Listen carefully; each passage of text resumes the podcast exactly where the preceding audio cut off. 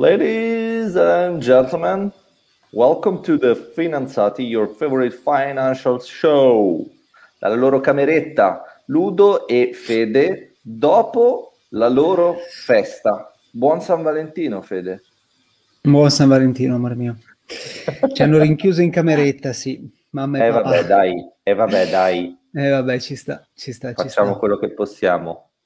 Allora, dalla mia cameretta, quindi, uh-huh. sono andato a guardare un po' di notizie ultimamente. Sto, ho riscontrato un, um, una tematica di fondo che sta emergendo ultimamente, non so se te ne sei accorto. Praticamente molti analisti ultimamente dicono arriverà uno stock market crash, ci sarà un crash dei mercati i mercati crolleranno, questi sono i motivi, un 2, 3, 4, 5. Quindi molti, Ma analisti, molti analisti intendi me? Anche tu, anche tu, mi interessa poi, anzi non mi interessa sapere la tua opinione. ok. E molti analisti sono concordi nel ritenere che ci sarà anche nel 2021 come nel 2020 un crollo dei mercati eh, finanziari, parliamo in particolare dell'azionario, ecco. Mm. E quindi sono andato un po' a guardarmi quali sono le principali ragioni che portano questi analisti, questi esperti a ritenere che ci sarà un crollo, ok? Sì, io quello no, quindi, però. E quindi andiamo ad analizzarli velocemente insieme. Va bene, facciamolo. Allora, il primo, questo secondo me ti piace, si chiama deleveraging. Ok. Deleveraging, per cui sì. ti ricordi quando Ray Dalio ci parlava del, ciclo, del business cycle, quindi del ciclo di mercato. Molto e bene. Ci spiegava che papà adottivo, direi. Esattamente, magari. e io mi spiegava dire Dario. Carriere così estemporanee. Eh? Eh, sì. eh, sai com'è. Eh. e ci parlava che allora, il, um, il, ciclo di mercato è fatto uh-huh. da una fase di espansione, uh-huh. quindi abbiamo l'espansione dell'economia con l'espansione del debito, uh-huh. perché il debito eh, stimola l'economia e poi abbiamo una fase di deleveraging, quindi eh, di eh, compressione e riduzione del debito e una fase di crisi economica, quindi l'espansione economica corrisponde all'espansione del debito. La restrizione economica, quindi quando c'è compressione dell'economia, abbiamo invece una riduzione del debito. Comprensione dell'economia o riduzione dell'economia? Compressione, compressione, volevo dire. Compressione, cioè che si riduce la capacità esatto. produttiva dell'economia, quindi esatto. è una riduzione del valore delle azioni. No, una riduzione del debito. Ah, quantità. La quantità del debito, perché l'espansione economica corrisponde a un'espansione del debito. Ok, ok, okay. c'è più fiducia alle imprese, le banche danno soldi. Invece quando c'è crisi economica c'è una riduzione del debito, perché cosa accade? Che se c'è meno crescita c'è meno spesa, se c'è meno spesa ci sono meno ricavi, se ci sono meno ricavi c'è meno capacità delle imprese e delle famiglie di ripagare il debito, pertanto un po' di aziende vanno in default, un po' di famiglie non riescono a ripagare il debito, quindi il debito va a ridursi? Okay, mm? e okay. poi si riespande. Mm-hmm. Però tendenzialmente l'espansione del debito è collegata a una crescita economica e viceversa. Mm-hmm. Molti analisti ritengono che nonostante il 2020 abbia visto una grande crisi economica finanziaria e un crollo dei mercati, non ci sia stato abbastanza di leveraging nell'economia, quindi non c'è stata abbastanza rimozione di debito, perché okay. molte aziende, molte aziende eh, sono state mantenute in vita sostanzialmente dagli stimoli economici e monetari che sono stati per la maggiore in questi mesi. Quindi aziende che in realtà avrebbero dovuto fallire avrebbero dovuto chiudere ancora sono in vita quindi ancora hanno il loro debito bello lì perché sono state mantenute da questi sussidi, da questi incentivi, dagli aiuti di Stato. Okay? I cosiddetti zombie. Bravissimo, le zombie company. Uh-huh. Quindi la prima, la prima, causa è il fatto che ci sono ancora tantissime zombie company, non c'è stato abbastanza di leveraging e quindi uh, rimozione del debito negativo. Ricordiamo che le recessioni sono positive in quanto le aziende che funzionano di meno meno produttive e con più debito spariscono dal mercato. E vallo a spiegare a Draghi, vai, vallo a dire, eh. Draghi, ah sì, è positiva la recessione. Teoricamente, teoricamente è positiva perché le, le, no, le aziende che... Te, ma noi viviamo con i boomer, ricordatelo. Adesso arriviamo, cioè arriviamo ai boomer.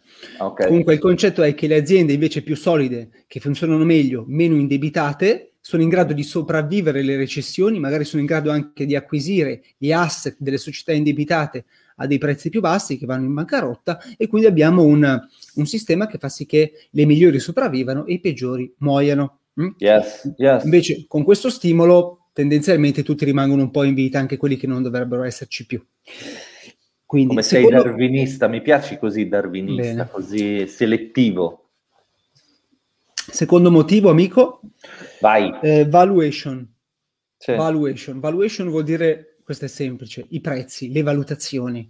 Sì. Allora, in questo momento non è un segreto, i mercati azionari sono ai massimi storici, praticamente nonostante questa crisi, l'S&P è ai massimi, il Nasdaq è ai massimi, ci sono bolle ovunque, quindi il punto è eh, quanto capitale sarà ancora disposto ad entrare a questi livelli?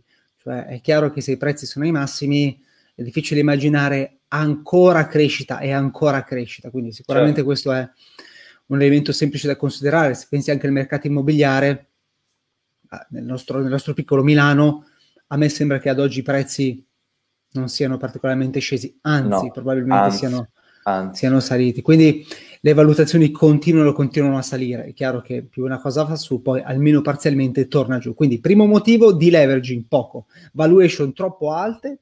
Terzo motivo, lo spending. E qua parliamo dei boomers spending. Oh, I love them, I love them per cui molti dicono ma no, ma non ci, sarà la, non ci sarà un altro crash perché adesso l'economia riparte, l'economia riapre, tutti usciranno e tutti spenderanno, quindi rimetteranno in moto l'economia. Sì. Effettivamente, effettivamente così sarà. Qual è il problema? Che, come abbiamo visto, gran parte della ricchezza planetaria, o perlomeno nei paesi occidentali, è in mano ai boomers. Maledetti. Okay? Per maledetti. cui c'è un... Maledetti. Così c'è un, grandi, c'è un grandissimo gap di ricchezza sì. tra i boomers e i millennials.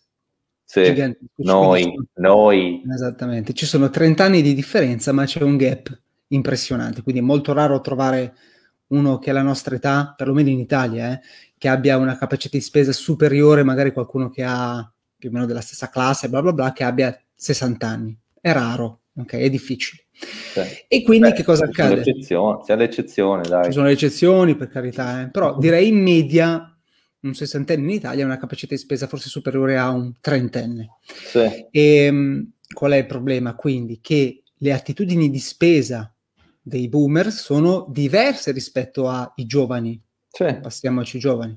Dai. Per cui... Te esatto, la buono, chi, questa te la buono. Esattamente. Chi deve fare girare l'economia dovrebbero essere i in questo caso i boomers che hanno maggiori capacità di spesa, vanno fuori al ristorante, vanno in vacanza, spendono, comprano la macchina, fanno cose, fanno tante cose per far girare l'economia, mentre i boomers che hanno 60-70 anni è normale che spendano di meno, hanno una vita diversa, delle esigenze di spesa diverse, ok? E quindi anche questa fiducia che c'è nello spending, quindi nella ripartenza dell'economia, per molti analisti lo spending non sarà sufficiente perché il denaro per la maggior parte in mano a chi ha un'attitudine di spesa magari wow. inferiore rispetto a quella necessaria. Esatto. Ho capito. Ma Quindi, come la vedi in tutto ciò, scusa? Perché tu mi hai detto quelli, quelli, quelli, voglio sapere tu, tu. Beh, allora, beh, adesso capiamo quale sarà un, un elemento, allora, sicuramente tu, tu, tutte, tutte osservazioni molto vere, tutte osservazioni molto vere, di, dipenderà molto da l'intervento, come al solito, l'intervento, cioè la portata dell'intervento delle banche centrali. Uh-huh. Okay?